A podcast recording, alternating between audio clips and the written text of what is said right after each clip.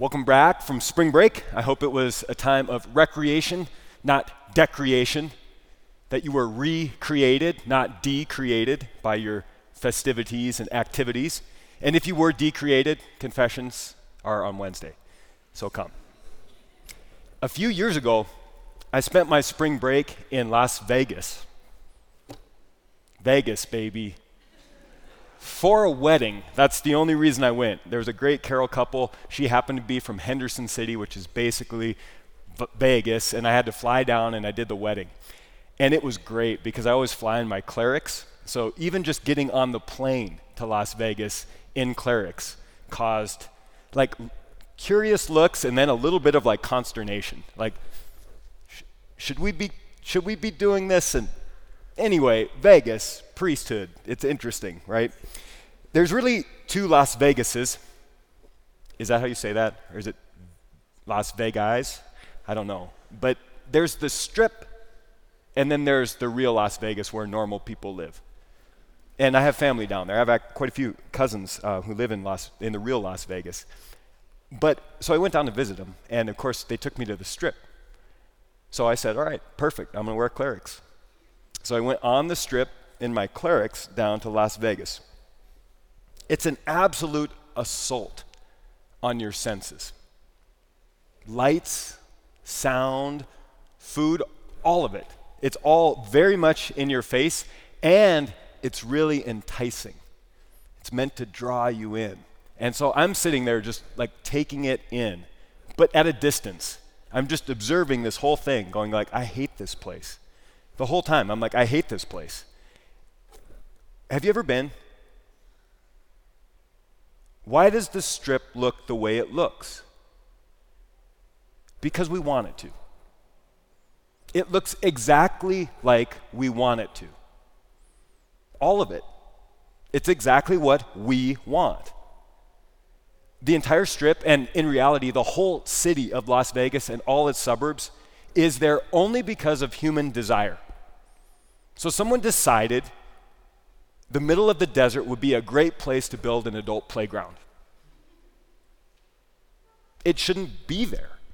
It's the middle of the desert, right? So it's fake and it's costly. There's a fake Eiffel Tower. There's fake pyramids. There's a fake Roman Forum. It's all fake. And it's costly. Just for example, think of all the natural resources that go in to making an adult playground full of golf courses in the middle of the desert. So it's fake and it's costly. And it has everything that goes along with that. So the focus is on wealth and fame and gluttony, of course, let alone lust. That was interesting. Priest walking down the strip with people who are handing out pamphlets, and all of a sudden they're like, oop, we're not handing him a pamphlet. But also this stuff that's not so in your face. The whole thing speaks of pleasure and comfort and convenience and lack of responsibility and consequences. Kind of like there's a morality free zone that we just uh, drop into for a few days and then go back to our real lives some other place. And that doesn't work. So the whole time I'm walking this strip, I have two songs in my head, both by U2. And I grew up when U2 was at the height of their powers, right? Joshua Tree, Rattle and Hum, right? I claim proudly the 80s. Bishop Vetter, by the way, he said, you know why kids are so angsty in, in this generation? Their music stinks. And I'm like, yeah, it kind of does, actually. So, so check out some 80s stuff. It'll, it'll bring you back a little bit. The two songs, the first one from Rattle and Hum, 1988, Desire. You know that song? Just desire, right? It's just a driving song. Just feed the desire, feed the desire, feed the desire. And that's what goes on there on that strip. Feed the desire. And it's not so different from what St. Paul writes in the second reading. For many, as I have often told you, and now tell you even in tears, conduct themselves as enemies of the cross of Christ. Their end is destruction. Their God, their stomach. Their glory is in their shame. Their minds are occupied with earthly things. That was true when Paul wrote it. It's true right now in 2022. Because there's something in the human heart where our desires have been properly like messed up. They're no longer properly ordered. They're disordered desires. And our culture seeks to inflame those lowest and most earthly desires. And it has no capacity at all for properly ordering them. And it doesn't want us to. Because then we can say no to certain things because we've said yes to higher things. Not just earthly things, but heavenly things. And then, if we say yes to heavenly things, then we're not bound and enslaved by our earthly desires. Our minds are no longer occupied with earthly things. And when you have people whose minds are no longer occupied with earthly things and who can say no to certain desires, you can't make much money off them. And that's why this culture wants you enslaved to your earthly desires to inflame them, and to have you say yes to them over and over and over again. But for all that obsession with desire, we're not very good at fulfilling our own desirous hearts. And that was the second song that was going in my head the whole time. I was on the strip in Las Vegas. U2, Joshua Tree, 1987.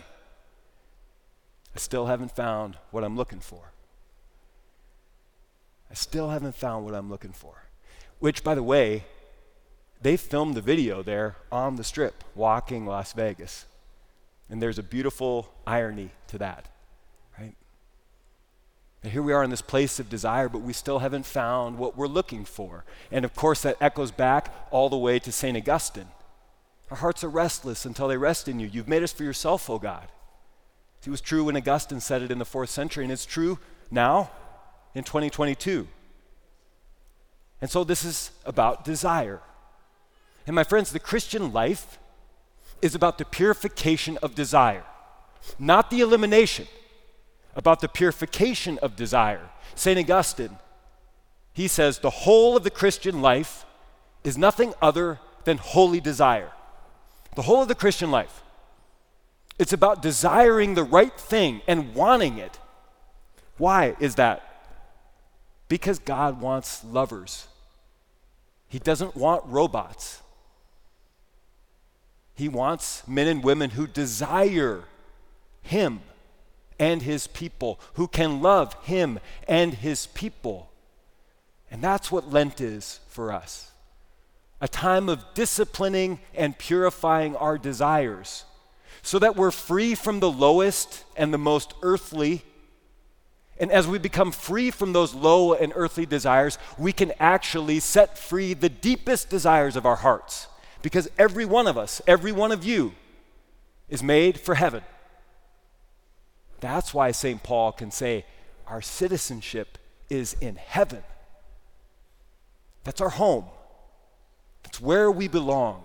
We come from God and we go back to God. And this journey on this earth is beautiful and good, but it's a pilgrimage. Don't try to find your home here. Don't try to satisfy the deepest desires of your heart with the things of this world because you will never satisfy yourself. At the end of your life, you will say, I still haven't found what I'm looking for. Because only God can satisfy the human heart. So we have a beautiful gospel then. Because what it does is it shows us what happens when the deepest desires of our human heart are properly ordered. And what happens to us is actually what we see in Jesus. If our deepest desires are properly ordered, our desire for God is allowed to run free and full in our hearts, then He meets us because as much as we desire Him, He desires us even more. That's why we don't eliminate desire, we purify it we discipline it. Jesus is a lover. He loves us, He desires us. When our hearts are properly ordered, we begin to radiate with the light that we see Him radiating in tonight's gospel. It's the divine life, which can't be contained. It shines forth, beautiful and bright. That's what we're made for. Every one of us. When we fall into sin, we diminish ourselves. We dim the divine light that's meant to shine forth. Jesus comes as the light bearer, the light of the world, and he shines into the darkness of the human heart. And that beautiful shining changes not just us, it changes the reality around us.